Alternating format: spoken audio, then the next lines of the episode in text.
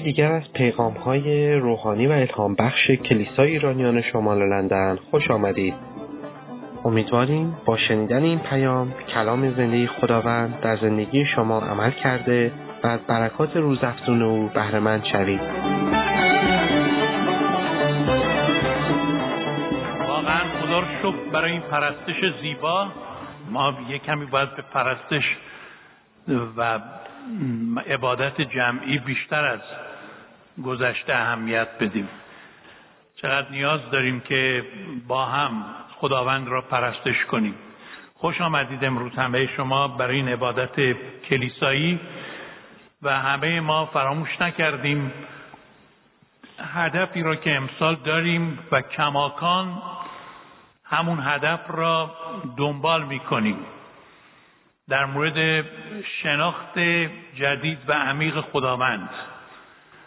امروز بیشتر در رابطه با طریقهای رسیدن به شناخت خداست. یعنی در حقیقت از چه طرقی ما می‌توانیم به شناخت خدا برسیم؟ خب ممکنه این سوال باشه برای خیلی ها که هم اشخاص که جدید تشریف آوردن همونایی که جزو اعضای کلیسا هستن که ما خدا رو چطور می‌تونیم بشناسیم؟ کتاب مقدس چه راههایی برای شناخت خدا به ما ارائه داده. اولین طریقی که ما می‌تونیم خدا رو بشناسیم از طریق تجسم در پسرش که همزات با او بود خودش را به ما شناسانیده است. می‌تونید این جمله را هم اضافه کنید که همزات با او بود خودش را به ما شناسانیده است. بعد اون وقت این آیه را یادداشت کنید. خیلی مهمه که در مسیحیت ما اینو بدونیم که خدا را فقط خود خدا می‌تونه به ما بشناسونه نه چیز دیگه ای نه کس دیگه ای و این خیلی اصل مهمیه. من می‌خوام شما رو بشناسم راهش چیه؟ باید برم دیگران رو ببینم. یا باید خودتون رو ببینم؟ نماینده باید بفرستم یا خودم باید بیام؟ یک نفر عاشق شده حالا گیریم برعکس جوانای امروز که خیلی روشون بازه ایشون روش کم باشه خجالتی باشه. توسط یه نماینده خبر بده که من این شخص رو دوست دارم. ولی این یه بار ممکنه اجرا بشه. ولی می‌تونه همیشه توسط نماینده ارتباط برقرار کنه. آخر سر اون معشوق میگه که اگه ایشون منو دوست داره چرا خودش نمیاد؟ پیغام انجیل اینه که خدای محبت خودش به این جهان آمد. و این چقدر فرق بزرگیه با تمام مذاهب دیگه. شما اگه می‌خواهید یه بدونید یکی از تفاوت‌های بزرگ مسیحیت با مذاهب دیگه چیان؟ در همین جمله نهفته شده.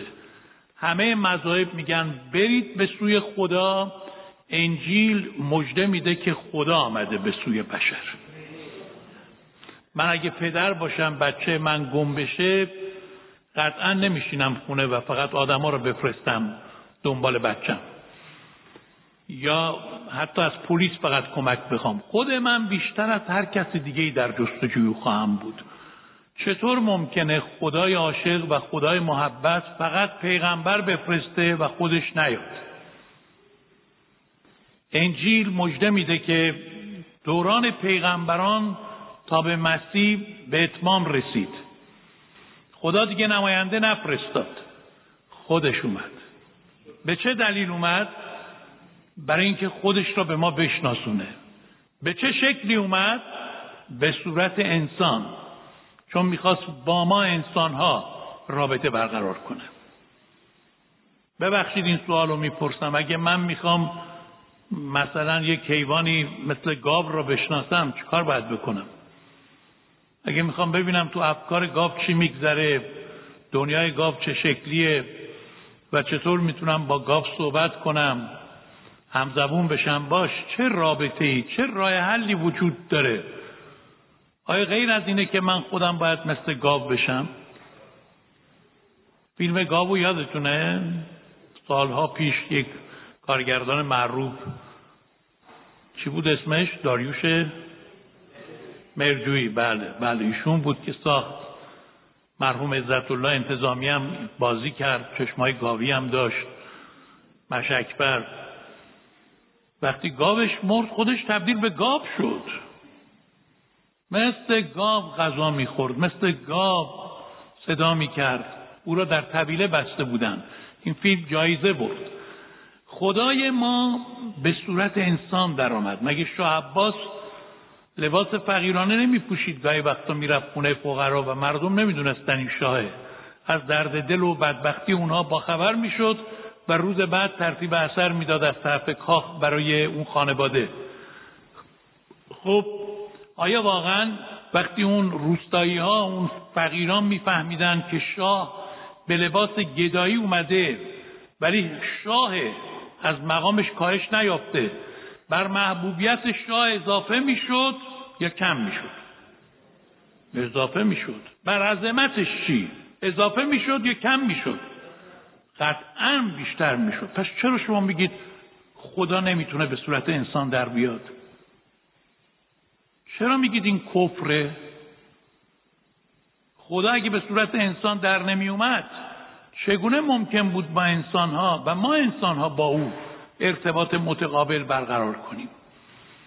انجیل مژده میده که خدا بر اینکه خودش را به ما بشناسونه و ما هم او را بشناسیم و رابطه متقابل تفهیم و تفاهم به وجود بیاد خودش را به صورت انسان ظاهر کرد. انبیا و پیامبران قسمتی از حقایق را درباره خدا درک کرده بودند اما تجسم خدا در عیسی مسیح همینطور که اینجا هم آمده به طور کامل با همه جنبه ها و خصوصیات الهی بر ما آشکار شد. مسیح در یوحنا بازم میگه اگه مرا میشناختید پدر مرا نیز میشناختید و تمام پری الهیات علویت چقدر زیباست. در کورسیان یک رو میگه تمام علویت با همه کمالش به صورت جسمانی در مسیح نمایان شد. کلمه جسم گردید بین ما ساکن شد و ما جلال او را دیدیم. خدا را هرگز کسی ندیده پسر یگانه ای که همزات با خدا بود و در آغوش پدر بود او را برای ما آشکار کرد. و ما واقعا در این قسمت چقدر افتخار داریم که با خود خدا سر و کار داریم. بعضی وقتا بعضی دوستان بهشون بشارت میدیم میگن ما هیچ کس رو قبول نداریم هیچ دینی رو قبول نداریم فقط خدا رو قبول داریم. منم بهشون میگم ما هم همینطوریم. میگن اه شما هم همینطورید؟ میگیم بله. ما اصل رو قبول داریم. فقط خدایی را قبول داریم که می‌تونیم باشه ارتباط مستقیم برقرار کنیم. اما کدوم خدا؟ خدایی که ظاهر شده. خدایی که پشت ابرا نیست. خدایی که در آسمان هفتم نیست. خدایی که از ما دور نیست. خدایی که از ما فاصله نداره. عرض کردم انبیا قسمتی از خصوصیات خدا را میشناختن. مثلا اشعیا خوددوسیت خدا را بیشتر تجلیل کرد. آموس عدالت اجتماعی را بیشتر تأکید نمود. هوشم محبت خدا را. اما در عیسی مسیح تمام و کمال همه صفات خدا همه عملکرد خدا همه تجلیات مربوط به خدا در او نمایان شد و او تونست بگه من و پدر یک هستیم. هر که من را دید پدر را دیده و هر که من را شناخت پدر را شناخته. و این ادعا را هیچ کس دیگه تا حالا به زبان نیورده. بنابراین ما خوشحالیم از اینکه با خدای مجسم روبرو هستیم که شخصا به این جهان آمده تا دیگه ما ابهامی درباره او نداشته باشیم. یک تشبیه دیگری اگه بکنم راحتتر بفهمید مذاهب مثل ترجمه یا دوبله میمانند. شما اگه یک کتابی را زبان اصلیش رو بلد باشید قطعا ترجیح می‌دید همون زبان رو بخونید نه ترجمه شو چون ترجمه هر چقدرم خوب باشه به زبان اصلی نمی‌رسه. اگه یک فیلمی زبان اصلیش رو بدونید که چی میگه قطعا دوبلش رو نگاه نخواهید کرد. چون زبان اصلی به مقصد خیلی نزدیکتره. پیامبران ترجمه بودند عیسی مسیح زبان اصلی بود. خودش به این جهان آمد. کلمه جسم گردید هللویا. خدا رو شکر. هر آنچه که ما در خدا می‌خواستیم بدونیم در او فهمیدیم. شما اگه می‌خواهید آبهای اقیانوس را یا دانشمندان می‌خوان آب اقیانوس را آزمایش کنند تمام اقیانوس رو که نمی‌برن آزمایشگاه. یه لیوان از آب اقیانوس رو می‌برن. هر چی که تو اون لیوان بود تو اقیانوس هست. مش نمونه خروار است. هر چی که ما در عیسی مسیح که تجسم خداست می‌بینیم در خدا می‌بینیم. اخلاقیات خدا تفکرات خدا نحوه عملکرد خدا رفتار خدا عکس عمل خدا در مورد مسائل مختلف همه و همه به طور کامل در مسیح نمایان شده و ما خیلی خوشحالیم که به شما مژده بدیم. خدا در مسیح آشکار شد تا خودش را به ما بشناسونه. و اگر شما هنوز خدا را نشناختید ما امروز شما را به عیسی مسیح که تجسم خداست معرفی می‌کنیم دست شما را در دست مسیح می‌گذاریم تا از طریق او به شناخت خدا پی ببرید. دومین طریق شناخت خدا مکاشفه روح القدسه. مکاشفه روح القدس خداوندی عیسی را برای ما آشکار می‌کنه. در انجیل متا باب 16 همینطور که اینجا هم می‌بینید وقتی عیسی مسیح از شاگردان پرسید مردم مرا که می‌دانند و جوابهای مختلف شنید که مردم نسبت به او در مورد انبیای مختلف تعبیر می‌کردن که ایشون یحیای تعمید دهنده است ارمیا هست یا ایلیا هست. مسیح گفت خب حالا شما منو کی می‌دونید؟ یکی از شاگردان پتروس به نمایندگی از طرف همه جواب داد. ای استاد ای مسیح تو پسر خدای زنده هستی. تجلی خدا هستی. پسر خدا به معنای تولید شده از خدا مثل نور خورشید که خارج از خود خورشید نیست مثل کلام من. که الان از افکار من جاری میشه. عیسی مسیح در مذاهب مختلف نه فقط در انجیل کلمت الله نامیده شده. یعنی مقصود خدا را برای ما بروز داده. رابطه کلامی با ما برقرار کرده. من اگه می‌خوام افکار خودم رو به شما بگم از طریق کلمات میگم همینطور که الان میگم. منظر شما بیام می‌خوام شما رو بشناسم ارتباط کلامی باید برقرار بشه. هنوزم ارتباط کلامی مهمترین روش شناخته. از این طریق ما همدیگر را می‌شناسیم و با هم ارتباط برقرار می‌کنیم. کلمه آمد و روح القدس. اونجا به پتروس گفت این پسر خداست کلمه تولید شده خداست. و مسیح گفت پتروس خوشا به حال تو که این را درک کردی. ولی اینو بدون که با ابتکار خودت با هوش خودت با اینکه فکر کردی روحانی تر از بقیه هستی نفهمیدی. پدر من که در آسمان است توسط روح القدس این حقیقت را بر تو آشکار کرده. روح القدس روی حکمت روی کشف روی معرفت نامیده شده. در کلام خدا تو اشعیا یازده دوه و درباره مسیح شهادت میده و جلال او را آشکار می‌سازه. عیسی مسیح گفت روح القدس میاد درباره من شهادت میده. روح القدس میاد و من را جلال میده. روح القدس به ایمانداران کمک می‌کنه تا شخصیت عیسی مسیح را به عنوان خداوند بیشتر بشناسند در اول قرنتیان باب دوازده آیه سه می‌گوید احدی جز به روح القدس عیسی را خداوند نمی‌تواند گفت.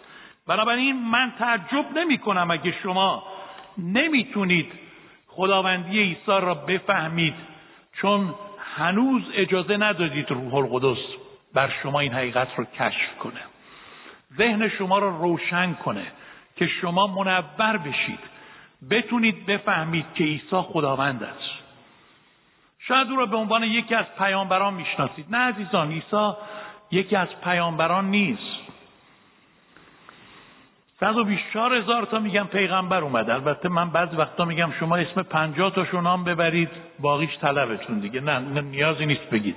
برای گیریم 124 میلیون اومدن. ولی مسیح جزو اونها نیست.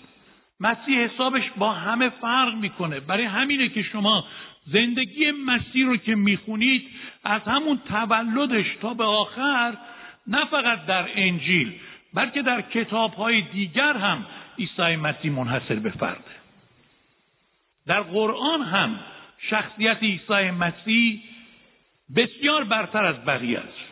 اینو من می‌تونم بعدا برای شما ثابت کنم. من خوندم. جلال و مقام و تجلیلی که از مسیح اونجا شده از هیچ کس دیگه نشد. نه فقط تو یک بود در همه ابعاد. شما نمی‌تونید کتاب دیگری را پیدا کنید مانند انجیل عیسی مسیح مگر اینکه شخص برتر و برجسته تر از عیسی مسیح رو پیدا کنید. زندگی مقدستر و پاکتر از زندگی مسیح نمی‌تونید پیدا کنید مگر اینکه شخص مقدستر از عیسی مسیح رو پیدا کنید. اون بینظیره. همینطور که در سرودها خواندیم. در همه قسمت ها و تافته جدا بافته است. از تولدش گرفته تا به صعودش به آسمان و تا بازگشت مجددش به این جهان منحصر به فرد و بینظیره. هیچ کس مانند او نبوده و نیست و نخواهد بود. اینو از روی تعصب نمی‌گویم. اینو تاریخ ثابت کرده. شما عیسی مسیح رو بذارید توی کفه ترازو. هر که دیگر رو می‌خواهید سیاسی تاریخی مذهبی بذارید توی کفه دیگر ترازو و این دوتا شخصیت رو با هم مقایسه کنید. خواهید دید مانند او وجود نداره. این حقیقت رو روح القدس بر شما آشکار می‌کنه. اگه قلباتون رو به روی روح القدس باز بگذارید همینطور که مسیح فرمود روح القدس میاد و مرا جلال میده هرچه از پدر است می‌گیرد و به شما خبر میده.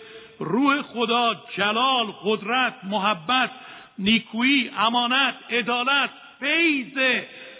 عیسی مسیح را که همگی الهی هستند برای شما آشکار می‌کنه. من یادم یکی از این دوستان فارسی زبان ما به مسیح ایمان آورده بود ولی هنوز نمی‌تونست اعلام کنه که عیسی خداوند زندگی منه. تو کلامش همیشه اینطوری می‌گفت که حضرت عیسی من خیلی او را دوست دارم.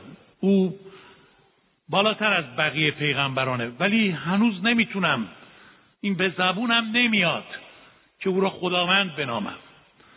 این شخص واقعا ایمان آورده بود مسیح را پذیرفته بود به سادگی ولی موضوع بر او آشکار نشده بود. وقتی که ما دعا کردیم و او از روح القدس پر شد اولین چیزی که به زبان آوردیم بود که عیسی تو خداوند زندگی من هستی. و بعد از ایشون من پرسیدم اسمشم خیلی زیبا بود قرار فهیمه. گفتم فهیمه جان تو می‌تونی در یک جمله بگی چی پیدا کردی در پوری روح القدس؟ گفت من به ایمان خودم ایمان آوردم. الان به ایمانی که در مورد خداوند عیسی پیدا کردم ایمان آوردم. روح القدس برای من آشکار کرد که او خداوند زندگی منه.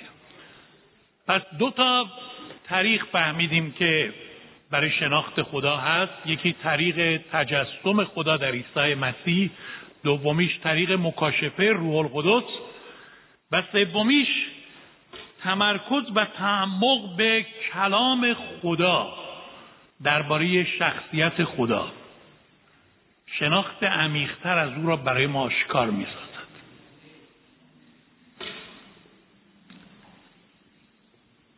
قبل از مطالعه کلام خدا شما هر روز باید دعای مزمور 119 18 رو بکنید. بذارید باشه این. مزمور 119 18 اجازه بدید همین مطلب باشه که عزیزان ما. که اونجا میگه خداوند و چشمان مرا بکشا تا از شریعت تو چیزهای عجیب ببینم. هنوز جلو نرید تا اینکه ما کمی رو توضیح بدیم. چشمان مرا بکشا. با این دعا رو بکنیم. خداوندا چشمان مرا بکشا تا از شریعت تو چیزهای عجیب ببینم. و در آیه 130 میگه وقتی چشمان مرا بکشایی و این حقایق را از کلامت برای من کشف کنی به زیبایی اونجا میگه کشف کلام نور میبخشد و ساده دلان را معرفت میآموزاند. شناخت میآموزاند. معرفت یعنی شناخت. عیسی مسیح در انجیل متا همون 1125 1125 فرمود پدر مالک آسمان و زمین تو رو شکر می‌کنم که این حقایق را از دانشمندان و خردمندان مخفی داشتی. به کودکان و ساده دلان مکشوف کردی. خردمندان و دانشمندان کسانی هستند که فکر می‌کنند با درک روحانی درک جسمانی خودشون با مغز انسانی خودشون می‌توانند حقایق کلام خدا را در مورد شخصیت خداوند درک کنند. ولی نمی‌تونن. دلیل نداره اگه من و شما یه چیزی را درک نمی کنیم با مغزمون اونو منکر باشیم. مگه علما تونستن سرطان را درک کنند ریشش و درمانش و ام و همینطور ایز و همینطور و خیلی بیماری های ساده تر از اون را. خیلی ساده تر از اون را. من چند بار خوشبختانه از بزرگترین پروفسورهای لندن شنیدم که میگن I don't know. میگیم چرا مثلا فلانی گوشش صدا میده؟ نمی‌دونیم. درمانش چیه؟ نمی‌دونیم. چرا این یکی مثلا جلو چشمش برفک می‌زنه؟ داریم از این مشکلات تو خانواده عزیزانمون. میگه نمی‌دونیم. پس چی می‌دونید شما با این همه علمتون؟ ولی می‌تونید انکار کنید نه وجود داره ولی ما نمی‌دونیم. خب پس چطور شما چیزی را که وجود داره در عالم روحانی شخصیت خدا را انکار می‌کنید چون نمی‌دونید برای اینکه خدا بسیار براتر از فکرتونه و اون یک حکمت دیگری توسط روح خدا به شما میده که شما بتونید به وسیله اون بدونید. کلام خدا در اول قرنتیان دو چهارده میگه انسان نفسانی امور روح خدا را نمیپذیرد. نزد او جهالت است. اونها را نمی‌تونه بفهمه. چون الهام هم الهام آن از روح خدا میشه. کلام خدا و روح خدا با هم کار می‌کنن. این دوتا اتفاقا خیلی با هم متحدن.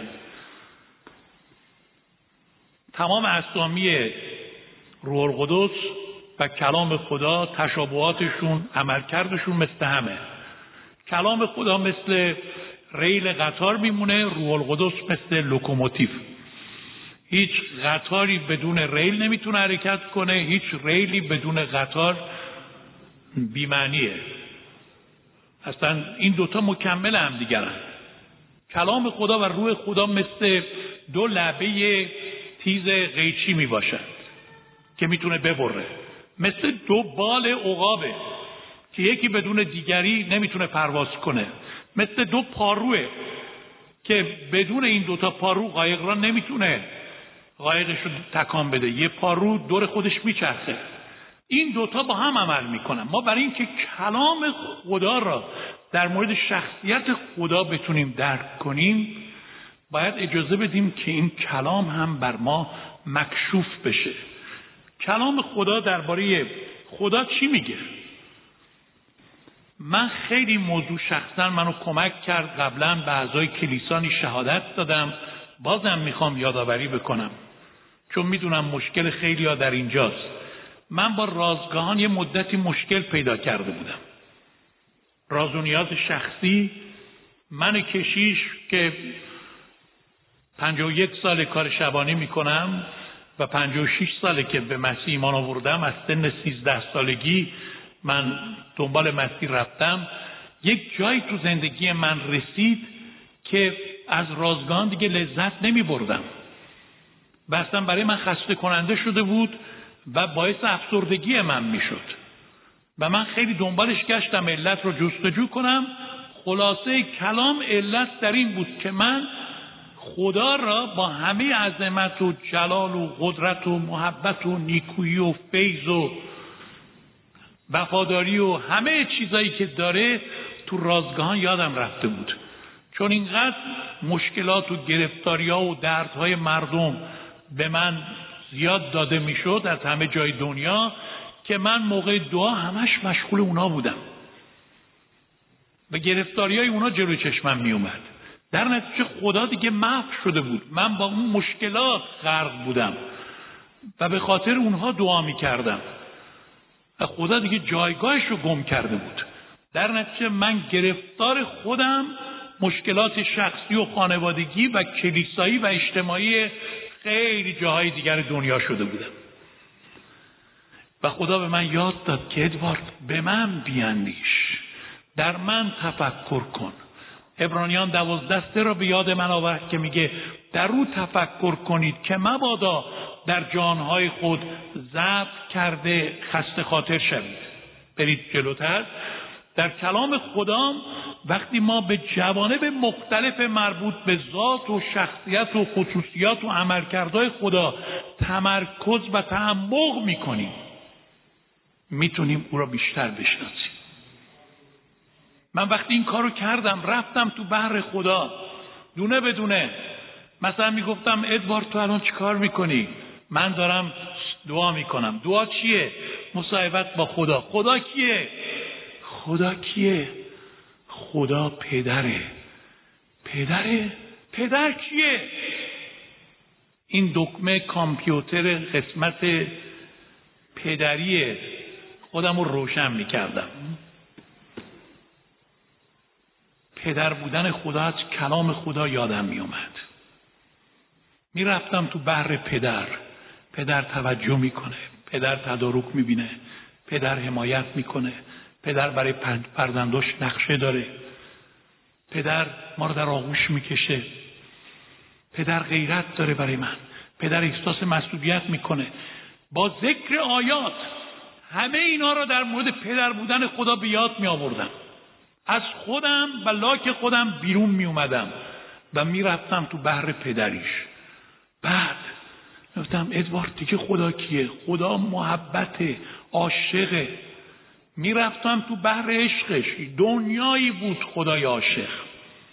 اصلا نمی‌تونستم بیرون بیام وقتی می‌رفتم تو بحر خدای عشق. خدای فیض خدای عظیم خدای پرجلال خدای نیکو خدای پر از رحمت خدای وفادار خدای عظیم خدای ازلی و ابدی. ما قبلا اسمشون رو دادیم اینجا. با هم هم خوندیم. این خدا را با همه اسامیش با همه صفاتش با همه تجلیاتش با همه عمل کردهاش با همه وعدهاش به یاد بیارید. الان من یک ساعت اگه بخوام دعا کنم باور کنید سعی من اینه که پنجاه دقیقه اول هیچی نخوام از خدا فقط تو بر او برم. اون ده دقیقه آخر مطالبی که دارم اونم نخوام. بندازم زیر پاش بسپارم به او. و از موقعی که این روش رو تمرین کردم او را بیشتر می‌شناسم. او برای من تازه تر شده. با رازگاهان آشتی کردم. برای من دیگه آمدن به حضور خدا خسته کننده نیست. دوباره تر و تازگی خودش رو به دست آورد. از اون افسردگی ها بیرون اومدم. و از همه مهمتر جواب دعا بیشتر گرفتم. ما فقط تو این دو سه سال گذشته یک بار شمردیم با خانواده. 18 تا موضوع مهم را جواب گرفتیم. البته حتما الان بیشتر شده چون این چند ماه پیش بوده. الان حتما جوابش بیشتر شده. بنابراین کلام خدا میگه اول همه ملکوت خدا را بطلبید. سایر چیزها به شما داده خواهد شد. تمرکز به خدا تفکر به او تعمق در او. شما را از ته چا میاره بیرون و می‌بره در قله ابرس در ابرانیان دوازده سه که اینجا آمده میگه در او تفکر کنید که مبادا در جانهای خود ضعف کرده خسته خاطر شوید. در او تفکر کنید. داوود در مزمور 119 آیه 97 میگه شریعت تو را چقدر دوست میدارم؟ تمام روز تفکر من است. ولی مخصوصا کلام خدا را در مورد خصوصیات خدا و عناوین خدا در بیارید هستن در بیارید اینا را و بنویسید و موقع دعا بگید خدایا تو اینی؟ اصلا هیچ چیز دیگه نخواهید. یه مدت اینو امتحان کنید خواهش می‌کنم. روی او را پیوسته بطلبید ببینید وضع شما بهتر میشه یا نه. شما همین الان وقتی آفتاب خیلی درخشانه اشعه خورشید میتابه. یه ذره بین بگیرید دستتون یه کاغذ سفید بذارید زیرش و متمرکز بشید به اون. بعد از چند لحظه می‌بینید از طریق اون ذره اون کاغذ میسوزه. وقتی به خدا من تمرکز می‌کنید آتشی در قلب شما روشن میشه و شما را از تمام اون چیزهای یخ و سرد و بیتفاوت و بیرویه آزادتون می‌کنه. یاد خدا تفکر به اوست که ما را دگرگون می‌کنه. شناخت اوست که ما را عوض می‌کنه. و شناخت اوست که ما را از حالت یک نواخت خسته کننده عبادت راکت آزاد می‌کنه و ما را وارد مرحله جدیدی از این رابطه می‌کنه. بنابراین به این موضوع اهمیت بدید. و یک نکته آخری هم می‌خوام خدمتتون بگم. بله اینجا هم یه نکته دیگه هست که خیلی ممنون که اینجا آمد. در دوم قرنتیان ده پنج و شیش میگه افکاری که ما را از شناخت خدا دور می‌سازه نپذیریم. اونجا حالا خیلی قوی تر میگه. پولس میگه خیالات و هر بلندی که خود را از معرفت یعنی از شناخت خدا ما را منحرف می‌کنه به زیر میافکنیم. و هر فکری را به اطاعت مسیح اسیر می‌سازیم. و قلعههایی را که شیطان می‌خواد در ذهن ما به وجود بیاره که از شناخت خدا ما را منحرف کنه اونها را منهدم می‌کنیم. ما جنگ داریم در موقع دعا مخصوصا با افکارمون. پرنده های زیادی میان که در مغز ما لونه درست کنن. نپذیریم اونها را. عزیزان شیطان نقشش اینه که ما را از هدف اصلی دور کنه و هدف اصلی شناخت خداست. ما دعا نمی کنیم که به خواستامون برسیم. در وهله اول دعا نمی کنیم که احتیاجات ما رفت بشه. دعا نمی کنیم که بیماری های ما شفا پیدا کنه. اینها هدف دعا نیست. من امروز تو را که می اومدم با خانواده دعا می کردیم خدا من دو هدف این عزیزان را که به کلیسا امروز میان عوض کن.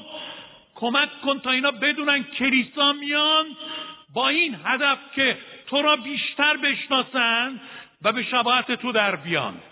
هدف اینه. نگذاری چیز دیگه ای که جزء هدف نیست. خواسته ما هدف نیست. خواسته ما نتایج رسیدن به هدفه که اونها برآورده میشه. بازم تاکید می‌کنم. مسیح گفت اول همه پادشاهی او را بخواهید. سایر چیزهای دیگر به شما مزید خواهد شد. آمین. و آخرین نکته این را خدمتتون بگم.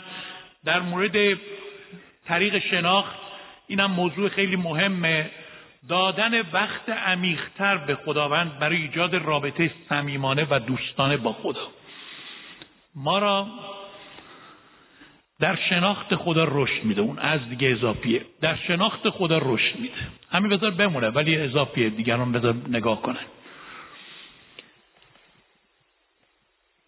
چقدر مهمه مزمور 145 آیه 18 که میگه خداوند نزدیک است به آنانی که او را می‌خواند.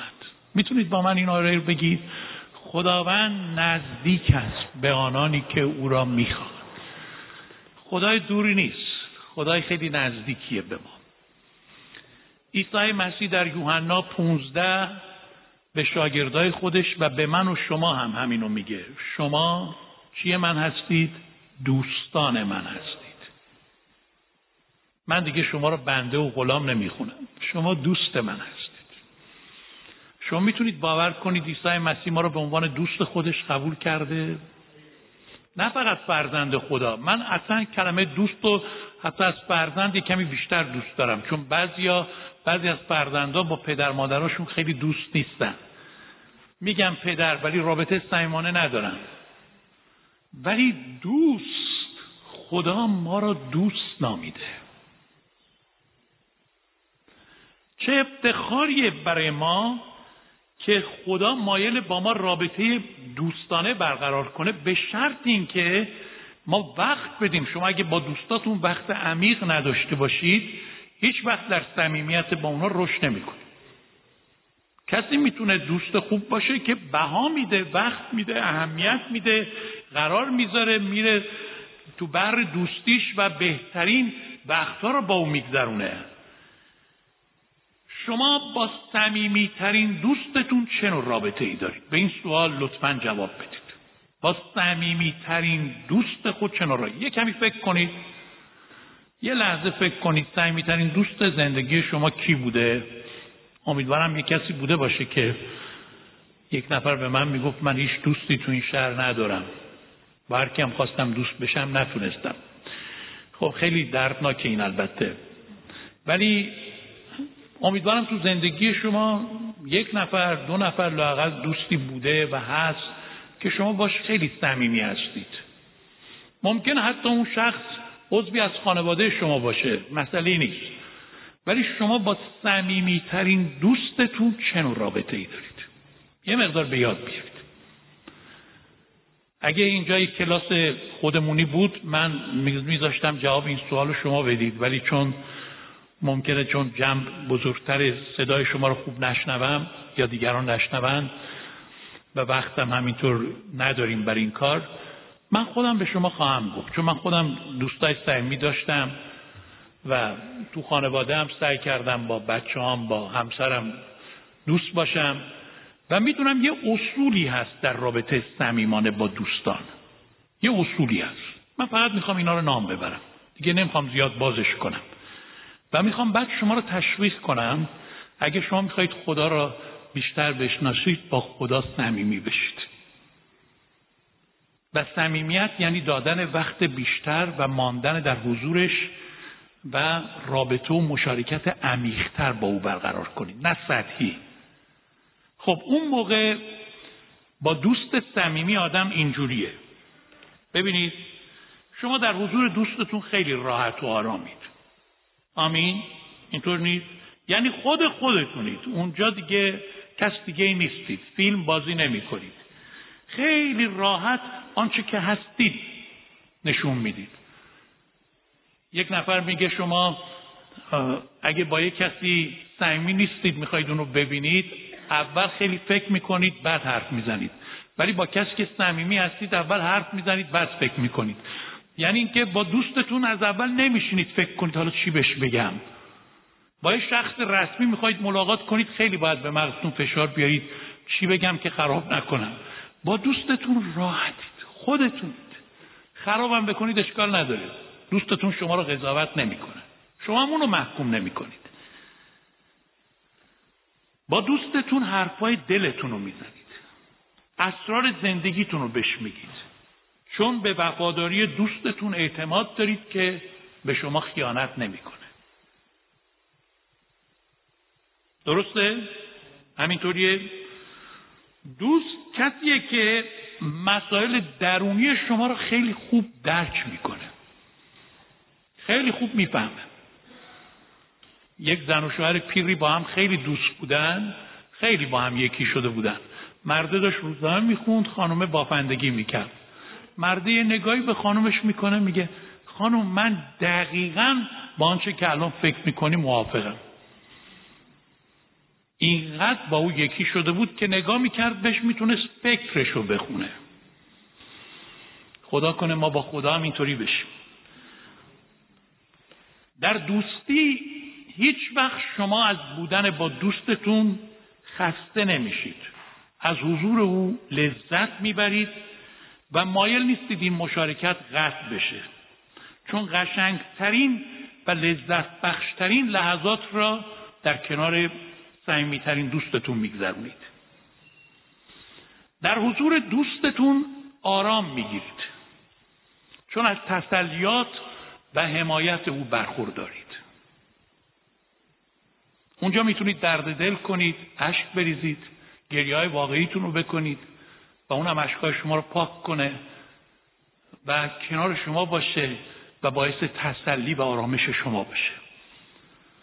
دوست حاضر هر نوع خدمتی را برای دوستش انجام بده و از پرداخت هر بهایی برای دوستش دریغ نکنه. دوستی واقعی در وفاداری اشخاص نمایان میشه. شخص در حضور دوستش هیچ وقت خودش رو تنها و بیکس نمی‌بینه. چون در سختترین شرایط می‌تونه به حمایت و پشتیبانی دوستش حساب کنه. همون چیزی که در امثال 17 17 میگه دوست خالص در همه اوقات محبت می‌کنه. برادر به جهت تنگی مولود شده. در یک جایی می‌خواستن جایزه بدن به کسی که بهترین تعریف را برای دوست می‌کنه.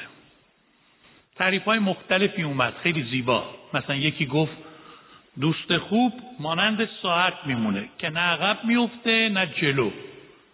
به موقع کار می‌کنه به موقع حاضره. خیلی تعریف خوبی بود. یکی دیگه گفت دوست خوب کسیه که غمهای منو کاهش میده و شادی های منو افزایش. ولی تعریفی که جایزه گرفت می‌دونید کدوم بود؟ این بود که دوست خوب کسیه که وقتی همه او را ترک کردن اون اونجا حضور داره. این تعریف برنده شد. آیا شما می‌تونید رو دوستی خدا حساب کنید که هیچ وقت شما رو ترک نکرده و همیشه نسبت به شما وفادار بوده. حتی وقتی هم که شما رو ترک کردید بازم با محبتش شما رو شرمنده کرده منو شرمنده کرده. این دوسته. برای همینه که با سلیمان در امثال 18 24 میگه کسی که دوستان بسیار داره به راه هلاکت میره چون اغلب دوستان خوبی نیستن. ولی در آنجا جمله آخرش اینه. دوستی هست که از برادر چسبنده تر می باشد و اون عیسی مسیح خداونده که هیچ وقت به ما خیانت نمی‌کنه. هللویا. هیچ وقت به ما ضربه نمی‌زنه. همیشه کنار ماست و همیشه نسبت به ما وفاداره. و همیشه در همه شرایط ما را درک می‌کنه. او مایل ما هم همینطور باشیم با او چون دوستی نمی‌تونه یک طرفه باشه. و بارها از ما کم لطفی می‌بینه بی وفایی می‌بینه کم محلی می‌بینه بی توجهی می‌بینه. ما چقدر به این دوست وقت میدیم؟ چقدر در حضورش میمونیم؟ چقدر باش مشارکت داریم؟ من صبح از رخت خواب پا میشم معمولا برای دعا میرم پایین یعنی طبقه پایین. بعضی وقتا که تنبلیم میاد روح القدس به من میگه ادوارد دوستت اومده؟ پایین منتظرته. عشقت اومده. معطلش نکن تنهاش نذار. بلند شو زود برو پیشش. برو از حضور دوستت لذت ببر. او را در آغوش بگیر و کنارش بشین. و باش رابطه عاشقانه و دوستانه برقرار کنه. شما ممکنه چنین کارهایی بکنید خداوند را نشناسید. ممکنه چنین رابطه ای داشته باشید در شناخت او رشد نکنید. بنابراین اگه می‌خواهید در شناخت خدا جلو برید به این طریقایی که گفته میشه اهمیت بدید.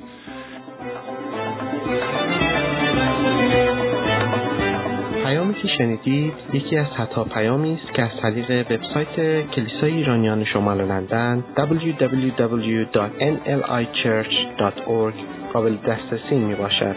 امیدواریم از این پیام برکت کافی را برده باشید